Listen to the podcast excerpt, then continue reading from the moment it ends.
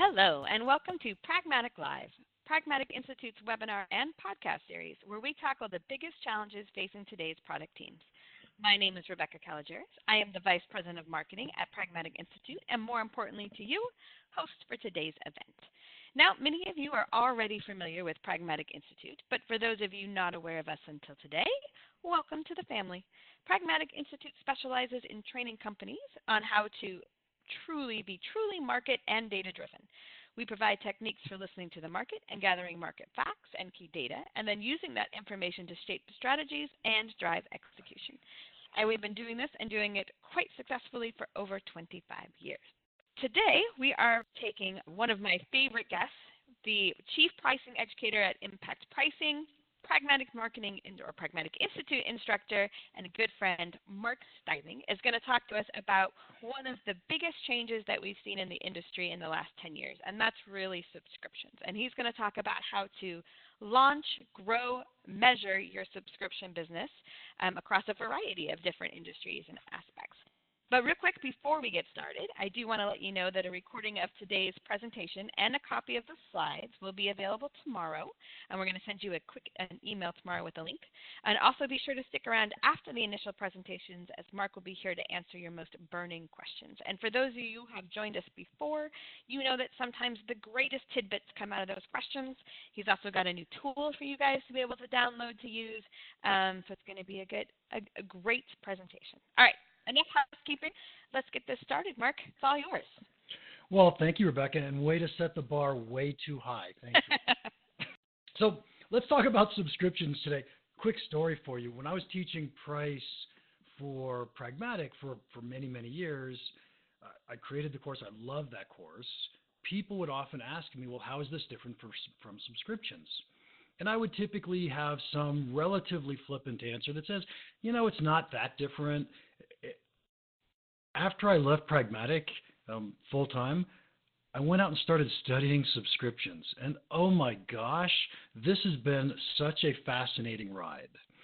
Um, and, and so there's a lot that's similar to what we teach in the price class, and then there's a lot that's dissimilar. And we're going to see what those are today as we go through today's class. Right, so, first, what is a subscription? It's a periodic payment for frequent usage or benefits. You guys have all seen subscriptions like these. Uh, traditionally, we would pay to go to the gym or we would have a newspaper subscription. Even in the B2B world, there were subscriptions that we could sign up for. In the SaaS world, um, we have Microsoft. They've now gone uh, completely cloud based. Uh, Adobe was one of the first to do that in the SaaS space. Salesforce was probably the first company that we say grew up in the cloud or was born in the cloud. Um, and so Salesforce was has always been a SaaS-based type company. And then some of my favorites. Uh, these are XaaS. Think of this as anything as a service. And could you make anything a subscription business? Well, Dollar Shave Club is a big deal. Um, if you think about Amazon Prime for a second, they're selling delivery as a service, um, as a subscription. Porsche this has to be one of my all time favorites. In Atlanta today, you could pay a either a $2,000 a month subscription or a $3,000 a month subscription, and you have subscribed to Porsche. For $3,000 a month, you can drive any Porsche you want. You can take it back into the dealership and just get in a different Porsche and drive it off the lot. Uh, you can do that every day. It's pretty amazing. So one day you want to go to the mountains and you're going to drive a Cayenne. Another day you want to go racing around the, the racetracks, you get a Carrera. What are you going to do? So this is fascinating that you could take almost anything and make it a subscription. There's a couple companies that you kind of think of as subscription, um, but but they may not be officially subscription. We would still deal with them in a very similar way. Think about Uber and Lyft we don't really subscribe to Uber. We usually pay by the usage. But the fact that we use it so often, especially if you live in New York City and you don't have a car, they want to treat this just like you would any other subscription type product. How is this different from traditional businesses? It turns out that in a traditional business, we've always had our product teams, product managers, product marketers, Uh, they create the tools to help out marketing, to help out salespeople. Marketing is then trying to help find potentials to go into the sales funnel. Salespeople are trying to nurture those potentials through the funnel, and eventually, out the bottom pops customers. This is the business that we would expect. What kind of KPIs would we use? Uh, we would measure revenue, cost of goods sold, maybe the cost of sales, and we end up with some profit margin and we say, yep, this is a good business, we're, we're there. And now we want to grow our business. How do you grow it? Well, we throw more money at marketing and sales so that we can get more potentials and get them through the funnel so we win new customers. And that makes sense. We've all been exposed to this business. Uh, we know this business relatively well. Now let's talk about subscriptions. What's different is, yeah, we still have a product team with product management, product marketing. They're helping the marketing team and the sales team.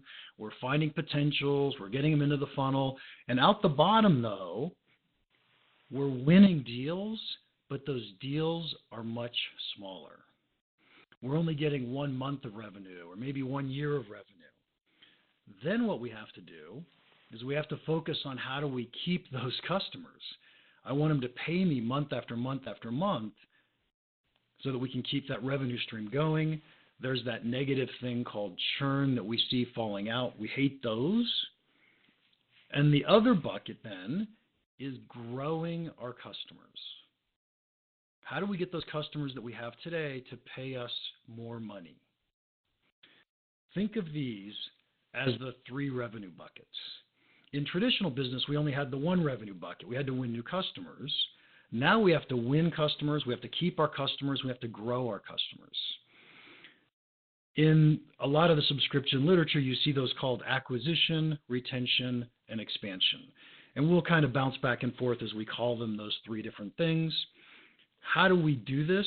One of the new things that happened because of the subscription world is we get this new department called customer success. We build customer success because we want to make sure that our customers are successful. That makes sense. And that way they're going to stay with us and pay us more money month after month, year after year. We also, by the way, need to spend resources on how do we take those same customers and get them to buy more from us, get them to spend more money with us this is the basic framework that we're going to think about as we go through the day today. Let's see some early insights, and, uh, and some of these we'll, t- we'll come back on or we'll circle back on. First, big insight cash flow is painful. Turns out that if you had a on-prem or perpetual license type business, you would sell it for some amount, and then they had that forever. Maybe we charge 20% maintenance fee year after year, if you were to take three years of that revenue, which is the upfront cost plus probably two years of maintenance, you add that together, you divide it by 36 months, that's how much revenue you get the first month. All of a sudden, we went from getting this really big number when we closed the deal to getting much, much smaller numbers month after month after month. This is painful and we have to make sure we set expectations, especially with our executive teams, very carefully. Retention is crucial.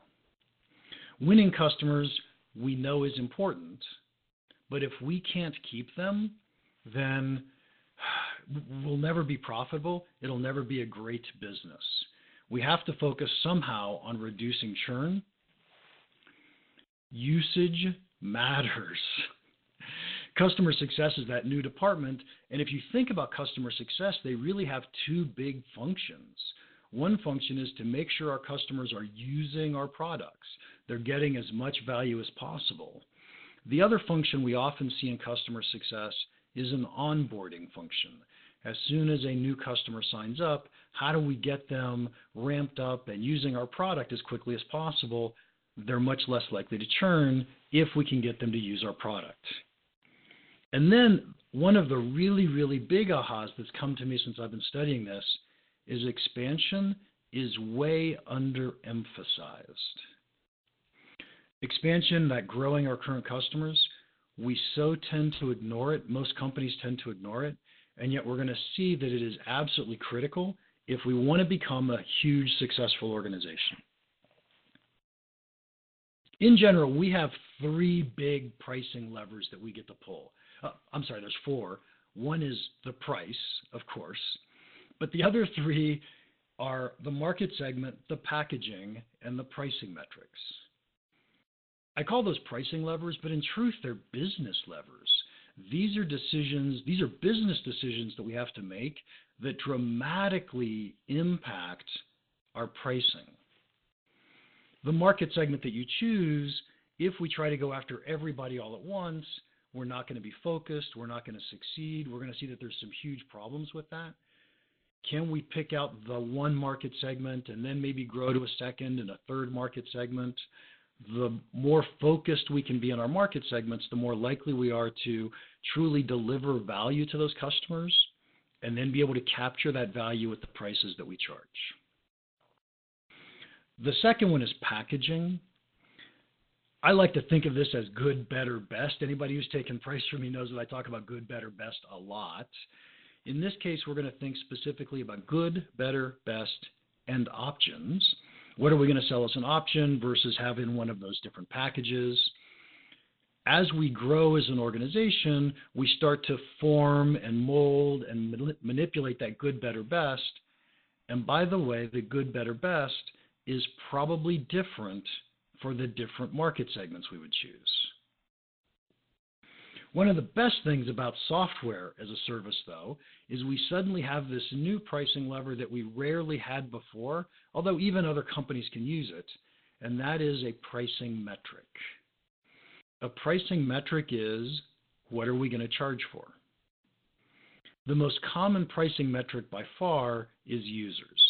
We charge based on the number of people who use our product, who log into our product, but you could be charging, like Dropbox, we're going to charge based on the amount of storage you use.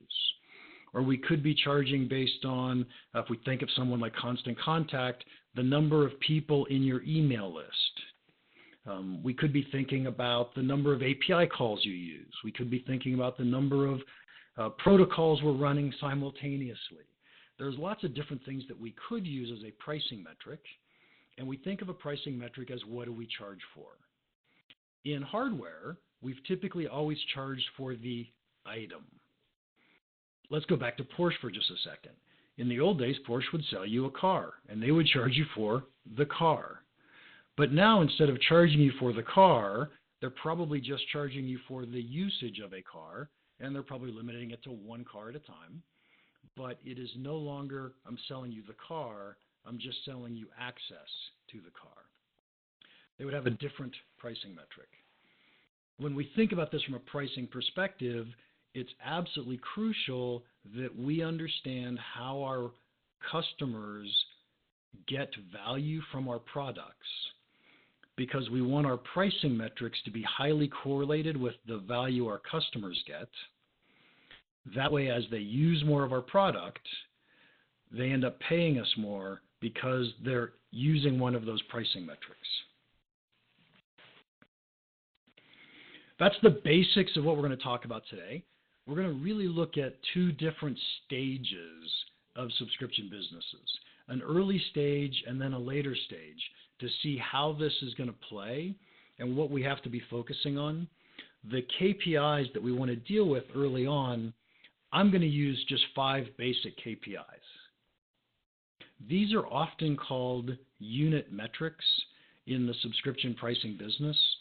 Um, I'm not going to go into detail about how to calculate them, but let me touch on each one real quickly. You've got the customer acquisition cost. This is typically the total marketing and sales dollars that we have divided by the number of new customers we acquired. And we have monthly recurring revenue. Sometimes you have annual recurring revenue, um, but this is the revenue that we expect to get month after month after month. We have monthly recurring revenue churn rates, how much of last month's revenue did we not get this month? That's because people stopped paying us, they stopped subscribing. The average revenue per subscriber, uh, sometimes this is average revenue per customer, average revenue per company, however you want to look at this for your company. Um, but this is just the total revenue divided by the total number of subscribers, and we get an average revenue per subscriber. Then a really important one is lifetime value of a customer. There are many different ways that you can calculate this. The easiest way to think about it is just take your average revenue per subscriber times whatever margin you have and divide that by your MRR churn rate, and you get some number of years. Well, if you're dividing by MRR churn rate, you get some number of months, uh, and you could divide that by 12, and you end up with a number of years. How, how long is somebody going to stay with us? Let's see these five KPIs in action. In 2011, HubSpot had the following unit metrics. Um, so they had a customer acquisition cost of 6000 average revenue per subscriber of 429 MRR churn rate, 3.5%. That's a little high, I got to tell you. Uh, they're running really good margins at 83%, and they had a decent lifetime value of the customer there of 10074 They went to their board, their investors, and they said, hey, look at this, we're profitable, our lifetime value is over our customer acquisition cost. We probably ought to be ramping sales now. And the investor said, no, no, no, no, slow down a little bit because we don't have enough yet.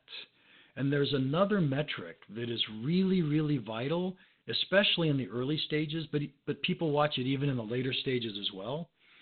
I call that the viability metric, but the viability metric is calculated as the lifetime value of the customer divided by the customer acquisition cost. You can think of this as profitability in that traditional business, we say the total deal size or revenue size, um, and then we subtracted out how much margin did we get, or we subtracted out all our total costs, and we said this is our margin. Is this a profitable business? Is this something we want to be doing? In the world of subscriptions, we do the exact same thing, but now we're using these metrics, LTV over CAC, to give us an indicator of what's the profitability of our business. And if we can't get LTV over CAC greater than three, then we probably have some work to do before it's time to ramp sales and marketing. Let's go back to our HubSpot example. The numbers haven't changed except we added on the far right hand side, you'll see the LTV over CAC is now 1.67. We're not profitable enough. We're not viable enough. What we really need to do is find a way to get that lifetime value over CAC number up. Turns out there's only two ways to increase your viability metric.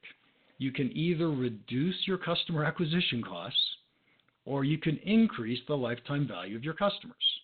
Makes sense. How do we do that? Probably the single easiest way to do that at this stage is make sure we're choosing the right market segment.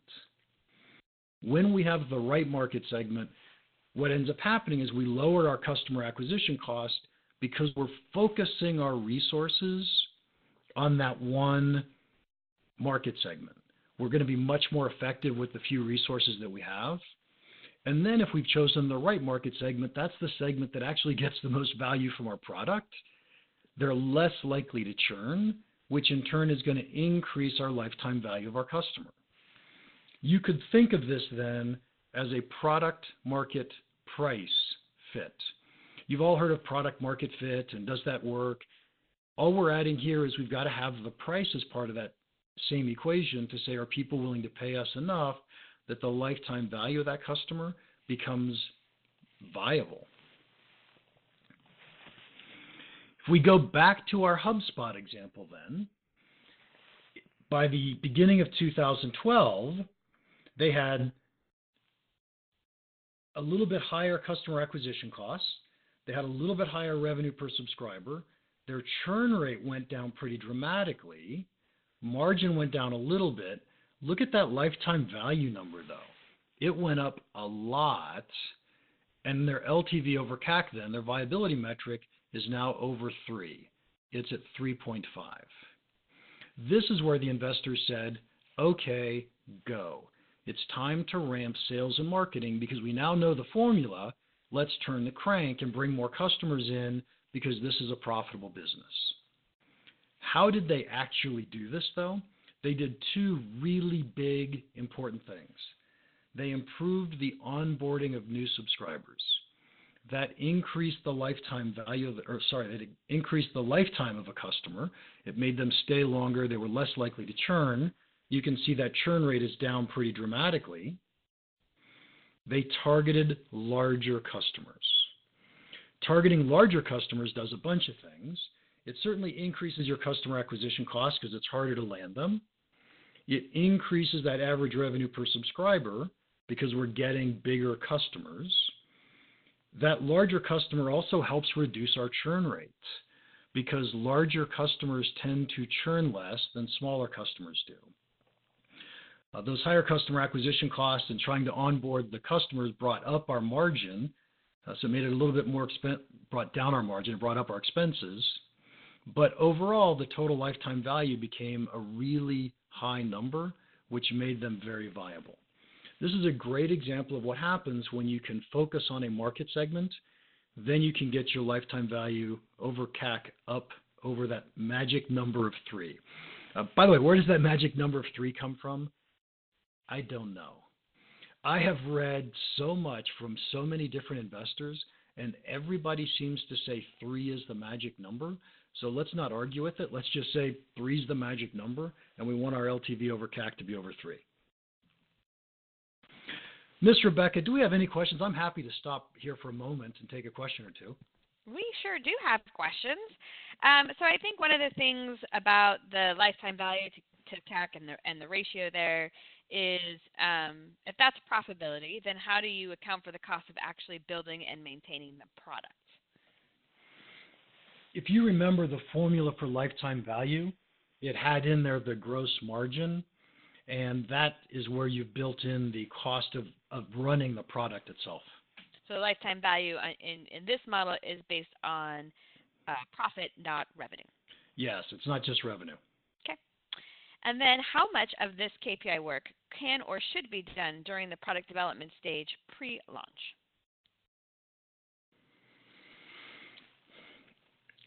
Fabulous question.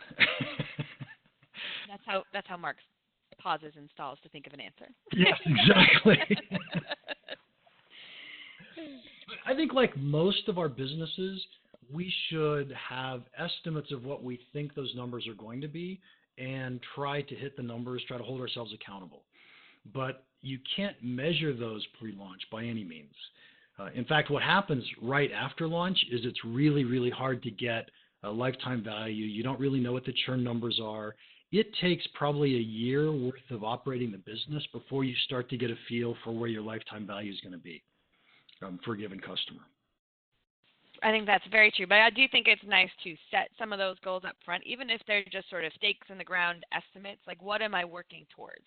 What is my hypothesis of what those numbers will be? Um, and then you can refine those hypotheses over time. But it also lets everybody know and understand how we're going to look at it and define success. Oh, absolutely. I agree completely.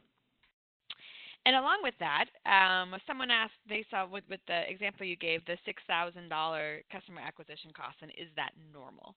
Um, and it's a, I think it's a question everybody tries to get when they first figure out their customer acquisition cost. Is like, is that is that high or low?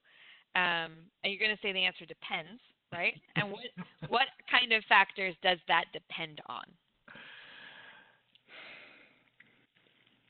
It certainly depends. If you are going to have a direct sales force, that is a really big number, right? You probably don't want to have a direct sales force unless your uh, lifetime value of your customer is, is well over $10,000. Um, then it makes sense. If you're going to be well under 10,000, so let's say that you are Calendly and you're selling to individual uh, small solopreneurs or small professionals, every, your customer acquisition cost is probably relatively low. It's probably in the hundreds or less than hundred because it's all digital marketing, and hopefully we're being relatively effective with those numbers. It's not a salesperson making sales calls. Salespeople become very expensive, and that's why that customer acquisition cost is so high. Depends on how active a sales force you have. Always. Sales process, not sales force, but yes. Yes, if if we're out traveling and making cold calls and and it's a long sale because we're trying to sell Salesforce to a huge company, then yep, absolutely. This is a this is a big customer acquisition cost. Um, and there's something that I don't have in the webinar today, but there's something that is pretty popular nowadays, which is called product-led growth. And product-led growth is where you use your product to try to win small customers without requiring a sales team. And then when it's time to get into the expansion phase, that's when we start moving salespeople in. Our customer acquisition costs then become relatively low, but we're spending uh, marketing and sales dollars in order to get the expansion piece. A great example of that is Zoom. Zoom's one of my favorite companies in the subscription world. And if you think about it, many people use Zoom for free. And as soon as you start using it and growing into your enterprise, now all of a sudden they've got salespeople calling on us telling us why we need to buy a thousand seats for Zoom. So just so you know, Mark, before we go forward, I think you might be moving a little to and from your mic, and so the volume kind of drops up and down. Okay. So I'll stop still. walking back and forth. Don't move. Uh, one more question before we go on. As uh, we have a question about this lifetime value versus over CAC, and is that something that you can use even if it's not in subscription model? The answer is yes. Yeah. yes. Of course you can use it. I was trying to think of why you would want to. Um, the Oh, I think so. I mean, to me, it's a it's a metric that I use here. I use everywhere. It's still a matter of uh, the efficiency of which I um, the marketing and sales efforts versus the value, right? If it's if the ratio is too high, I'm probably actually leaving opportunities and I'm not investing enough to go after more. If it's too low, then we're not being efficient in our spend. Maybe we need to tighten up on the market or other pieces. So. Yep. I agree with all of that. What was going through my mind is if I'm in a traditional type business, I'm going to sell an automobile. I'm not so worried about the lifetime value of a customer. I'm worried about that next transaction. Did I make profit on this transaction? Now, maybe I worry Mm. about four years from now, am I getting the next deal or not? If you've got a customer, if you've got a marketplace where you're reselling to the same customer over and over and over again, absolutely, that's a that's a really important metric for you. Awesome. All right, we have some more questions, but let's go ahead and, and keep going, and then we can hit some more. Yep, perfect. Well, this is this was the part that I find amazingly different than traditional business, and that's how we want to grow our company.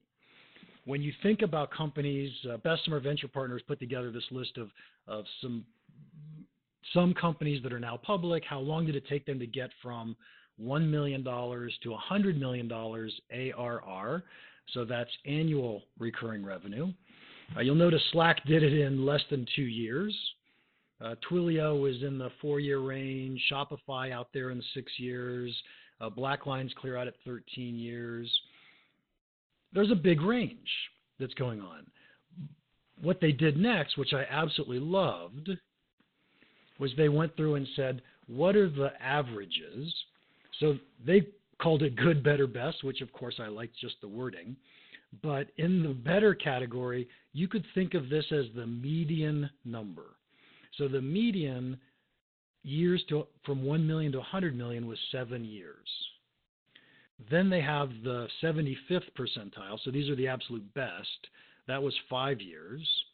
And then they had the 25th percentile, which were the laggards, but still it's not too bad to go from 1 to 100 million in 10 years. We'll take that.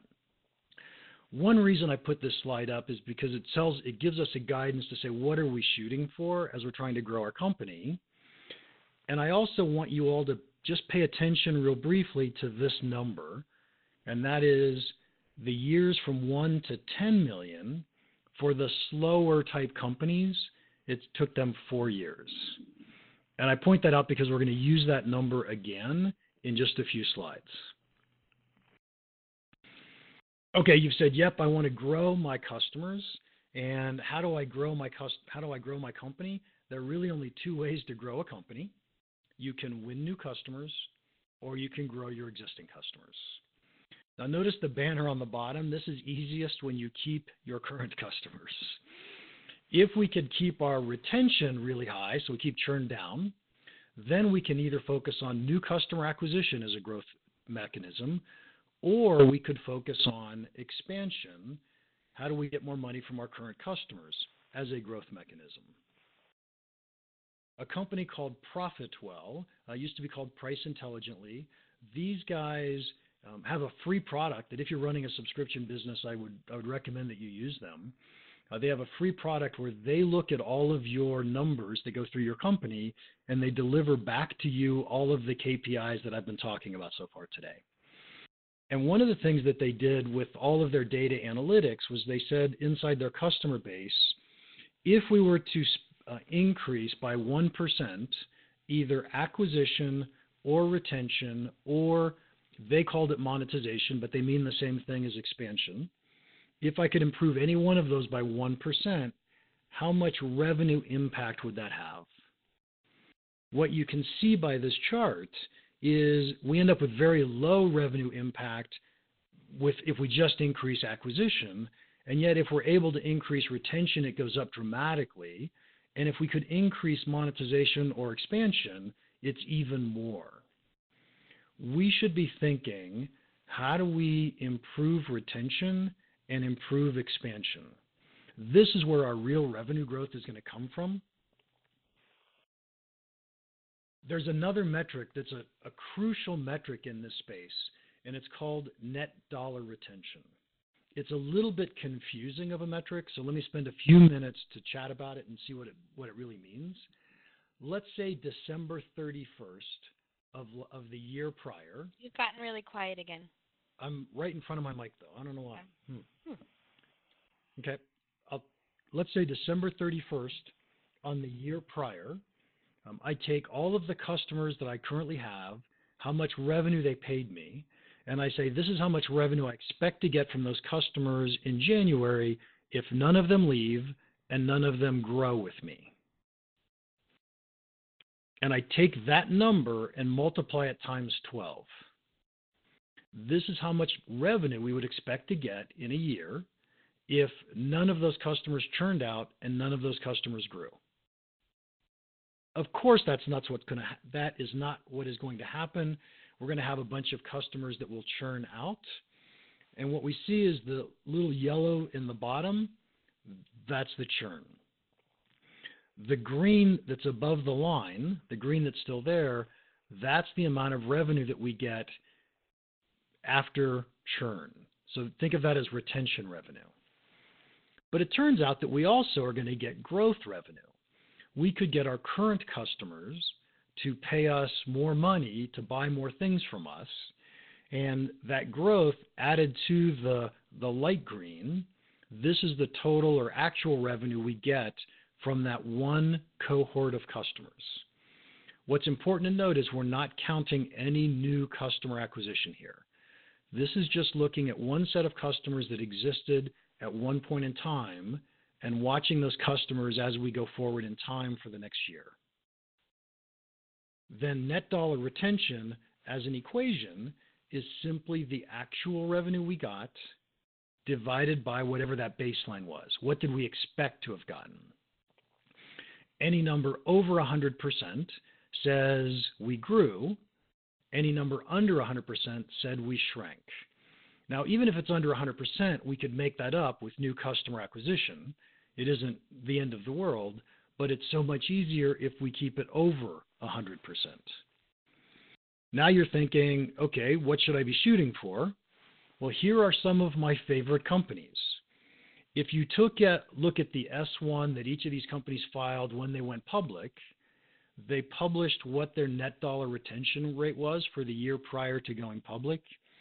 And we have some pretty big numbers here. Uh, let's go back to Zoom as a decent example. They just went public and they had 142% net dollar retention. This means of the customers that started, let's say 2018 with them, of those customers, they got 142% more revenue than they would have if they had just bought the same as they bought the last month of the previous year. That's a lot. Okay, this is an eye chart, but but stay calm. I'm going to teach this one to you. It'll be okay. Um, hopefully you're thinking to yourself, well, what should I be shooting for? Where are my numbers going to come into play? This is what's called the subscription growth calculator, and we put this together just so that you could understand what you wanted to do in terms of uh, customer acquisition growth, in terms of retention, in terms of expansion growth. What are the numbers that you want to shoot for in order to achieve the revenue goals of your company? And what we've done here, the way this works is on the left-hand side in those white boxes, that's where all of the inputs you would make on the spreadsheet would be. We're going to take a look at the initial assumptions first. And the initial assumption that really matters is we've got 83,000 in starting monthly revenue, and that's because times 12 that makes a million dollars.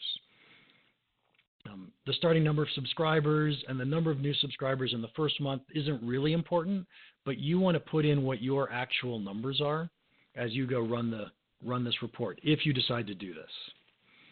And then you'll notice at the bottom I just highlighted a section that says year 4 $10 million. What we're trying to do is say what does it take if we were going to be in that good category for, from Bessemer Ventures partners so that I could get from 1 million revenue to 10 million revenue in four years. The other numbers that I've put in, I assume the monthly sales growth rate is 2%. If you look towards the top right, you see the sales growth rate column year one through year five, and a 2% monthly rate compounded monthly gives you a 27% annual sales growth rate. This is for new customer acquisition. Then we can take a look at the churn rate and at the expansion rate. And you'll see that I've got minus 1 for churn rate. Uh, the expansion rate I have at 4.2% right now. You can see the annual results at negative 11% for churn and a, and a 64% for expansion.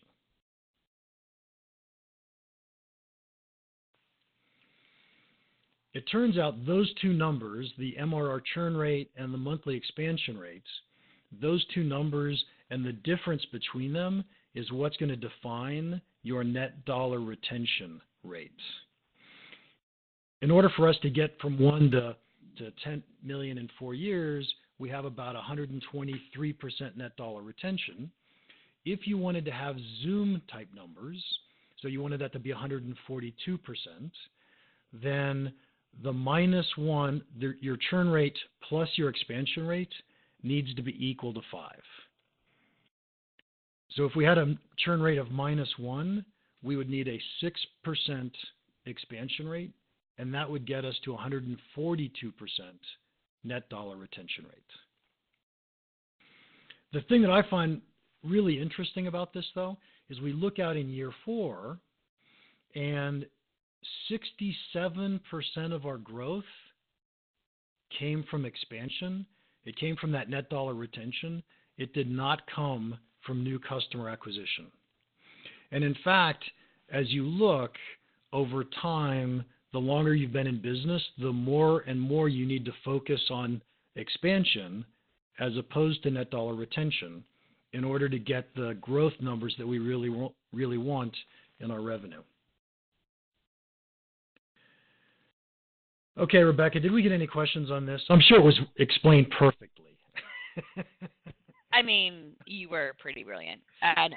uh, so I do want to make sure everyone knows that you have graciously making this available afterwards. We'll send out a link in the email tomorrow, and you'll be able to download it.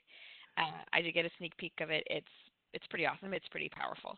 Um, so that was definitely the question of the can I use this, uh, and can I share this with everyone I know? So there's lots of good questions there. Let's see we have um, we have some interesting kind of specific questions, less about the the model than other pieces. But one of them is there is there sales tax on subscriptions?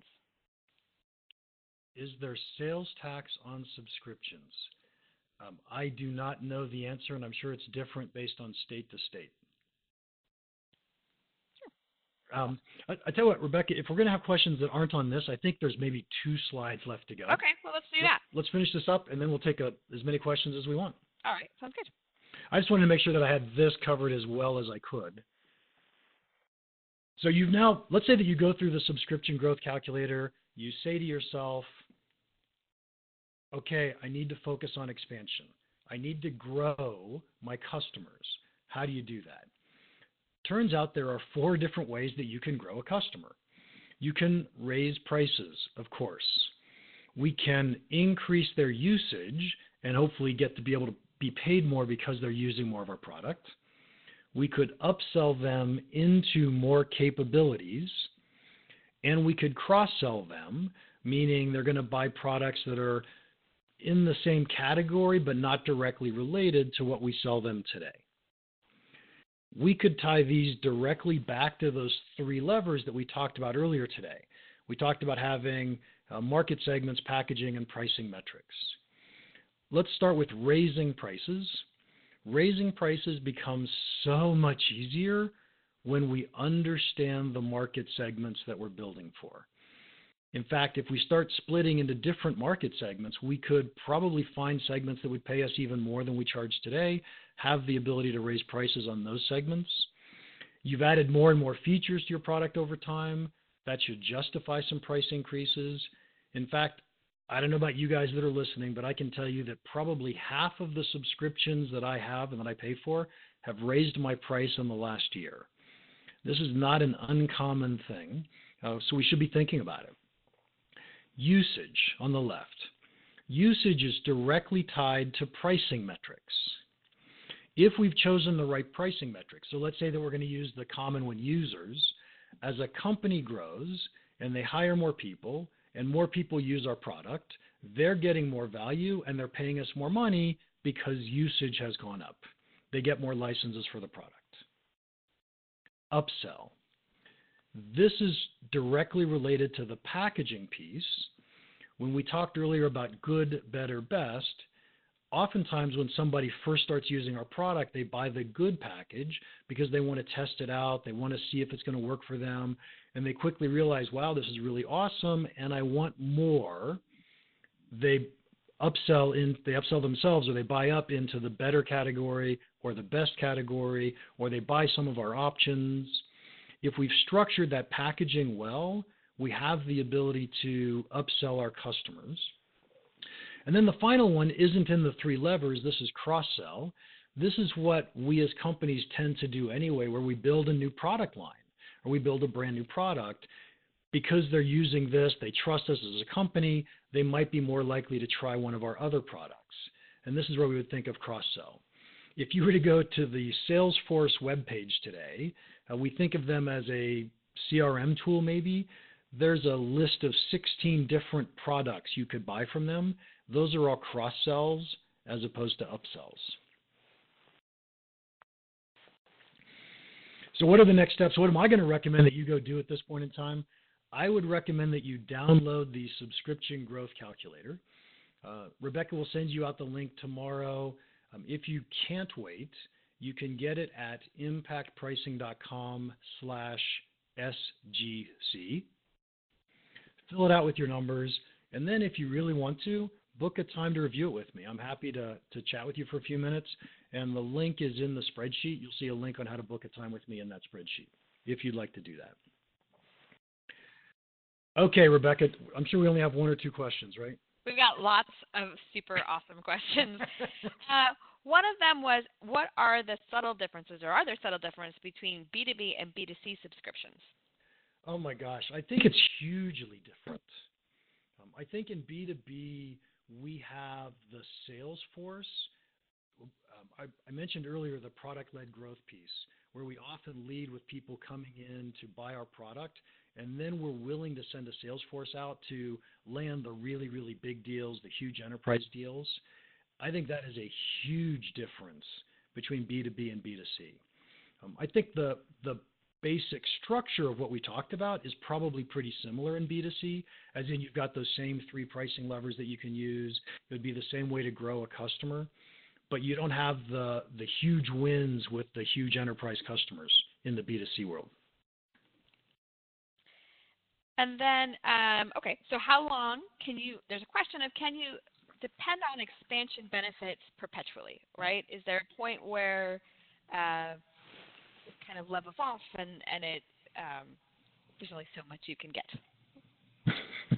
I don't know. You can only milk so much from that stone. um, to be fair, they wrote the question way better than I just said it. super clear.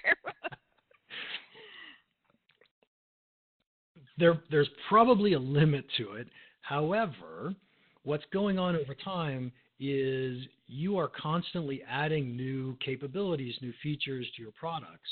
Hopefully, you're out listening to the marketplace, you're learning what's changing, what are the new problems that are coming out, and you're adding those capabilities onto your product. If you're thinking carefully and you're truly solving customer problems, there may never be a limit to this.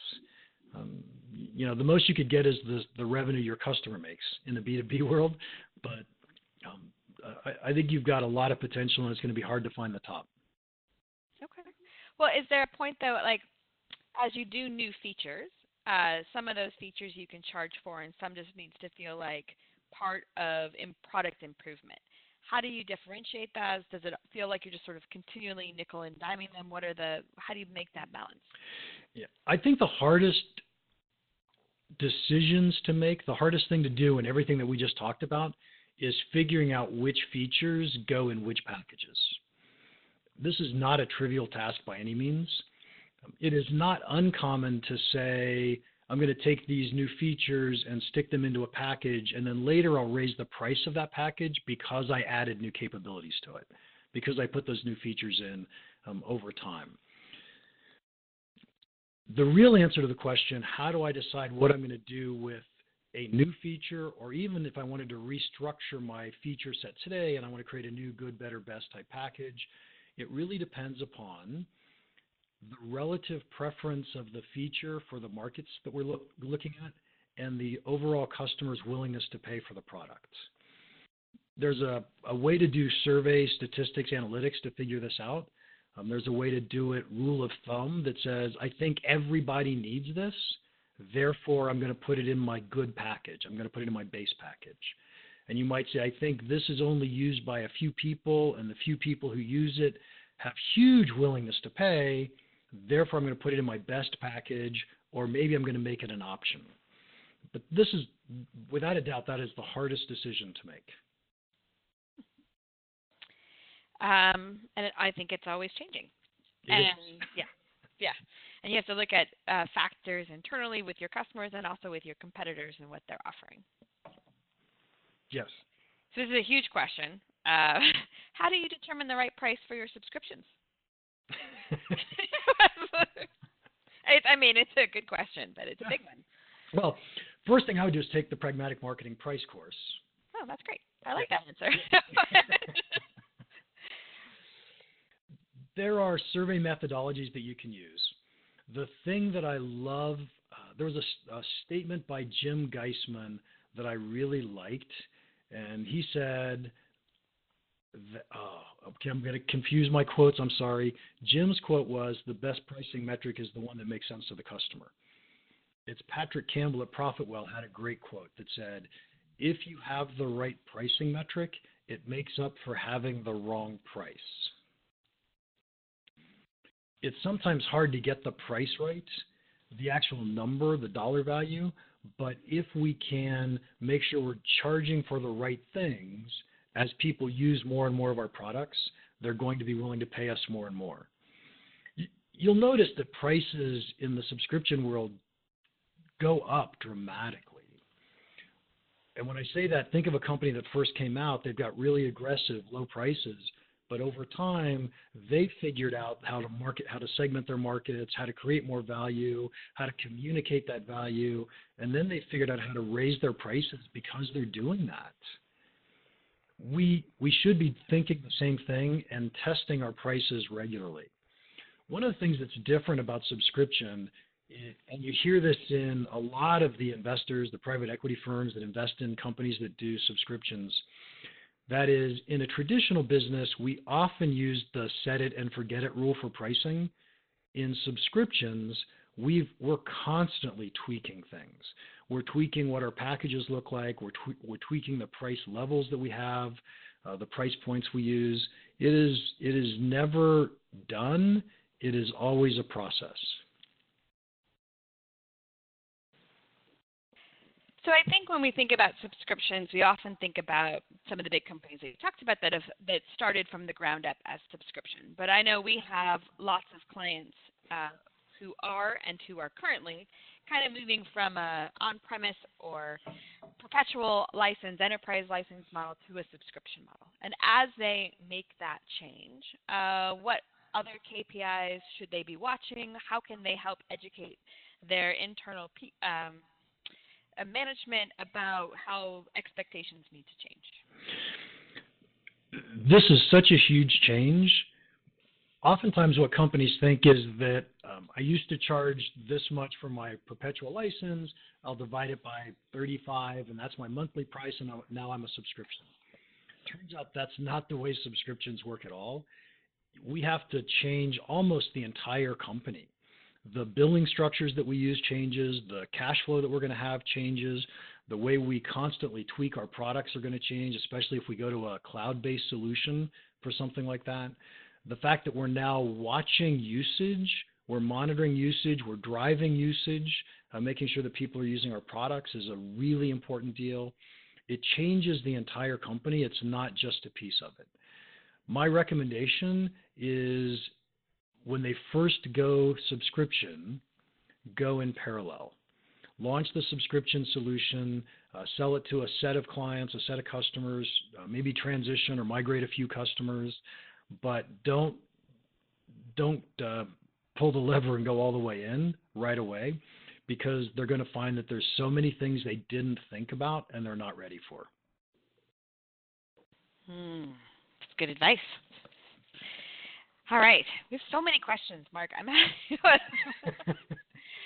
what about when you're going in a B2B environment and you've started with a SaaS uh, subscription model, rather, whether it's um, moving your core product to subscription or adding a subscription piece to it, how do you prepare the sales force?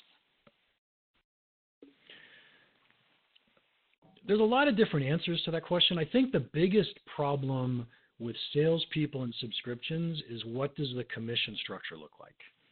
Salespeople care a lot about how they get paid and what they're going to get paid for.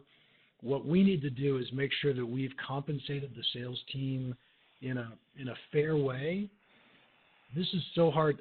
I'll tell you who this is hardest on is the CFO. What we often do is, if we could, try to compensate our sales team based on a three-year value of a customer or maybe if we know what the lifetime value of the customer might be, we could try to compensate them on, on that number. But the finance people makes them really antsy because we're compensating salespeople on revenue that we haven't gotten yet. And, and that's a, it's a pretty challenging thing for them to accept. I would say that's the biggest issue. A lot of the other things in, in subscription is so much easier. If I'm a salesperson I would much rather sell a subscription because it's easier for buyers to buy. They're only committing to one month or one year instead of some huge capital investment. We're putting it on operating expenses instead of capital expenses.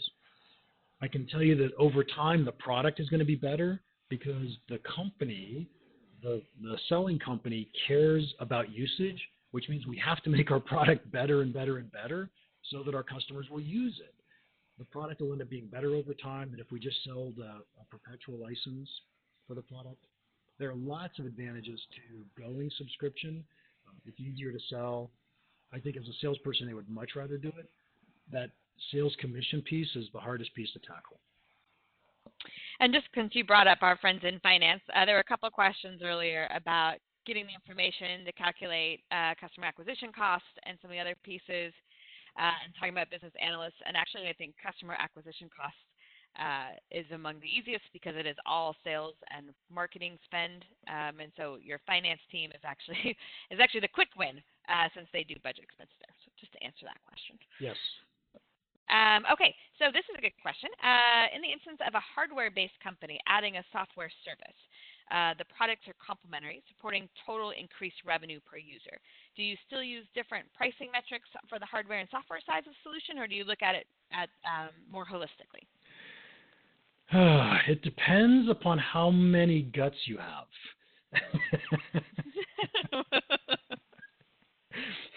So, so we're back to uh, risk and finance people. Their job is to mitigate risk.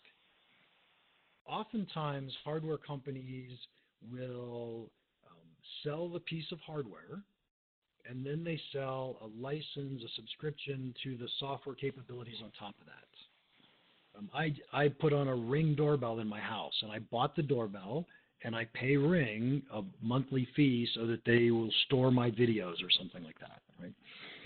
However, they could have said, look, we're just going to give you the Ring doorbell if you sign up for this subscription. And they would easily cover their hardware costs. How, how often am I going to change a doorbell? Right? Not very often. So it, it's a matter of can you accurately calculate lifetime value? Can you control people from signing up and canceling after a month and, and not being paid back the value of the hardware? Um, you've got a higher risk level than a pure software company has. Great. Um, oh, right. Here's a good question about how do you test subscription pricing? What's a, a good way to test pricing and, and kind of hone in on the right level? There's actually a lot of people that disagree with this. I mean, uh, let me say it differently. There's two different sides to this coin, but it is not uncommon to just charge different prices in different uh, regions, in different um, circumstances. If you do that, though, you have to keep track of who you showed which prices to so that you're consistent with those people. I mean, it's not that hard to test subscription prices to increase price.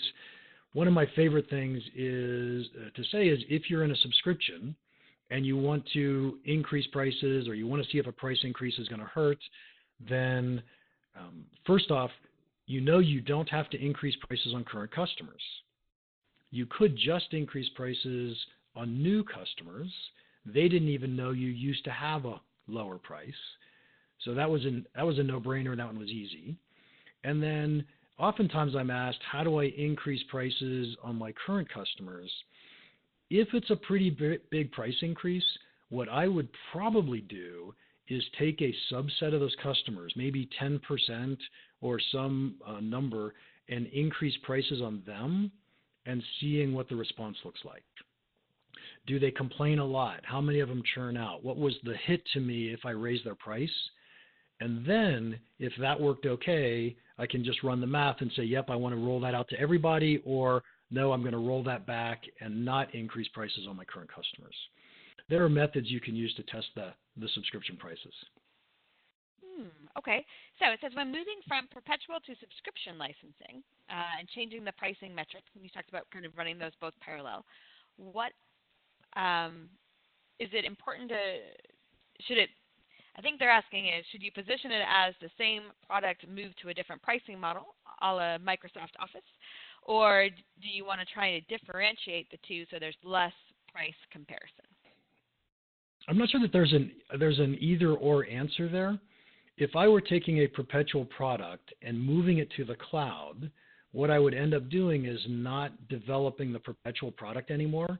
I wouldn't be putting enhancements on that and just putting all new enhancements in the cloud product. Over time, they would be dramatically different products. How we present it to our customers is this is the future, this is the way it's going to go. Uh, you're welcome to stick with your perpetual product for now, we don't mind. But uh, but someday you're going to want to switch back over to this platform, and here's what it's going to look like. And I, I mean, I'm not sure how else to answer that question.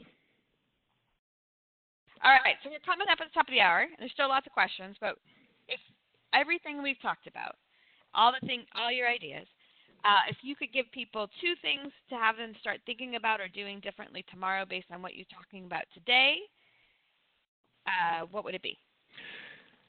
The first one's really easy.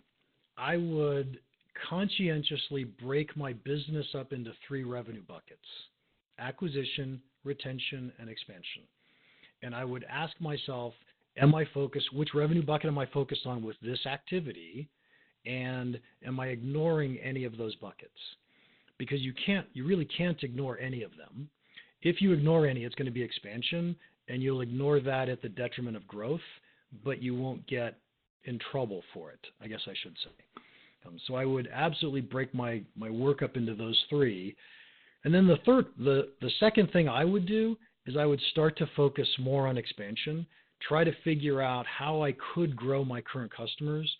And I say that because almost everybody ignores that bucket.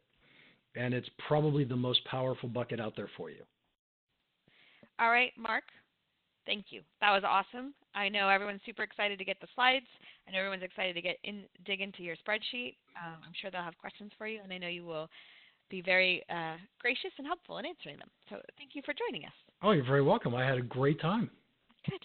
All right, don't forget to join us next month, August 21st, when we have a little fun using improv to build up our soft skills with Elizabeth Hodis from HIL Training. So that would be fun as well. All right, so that does it for this edition of Pragmatic Live. Thank you for joining us and have a great rest of the week.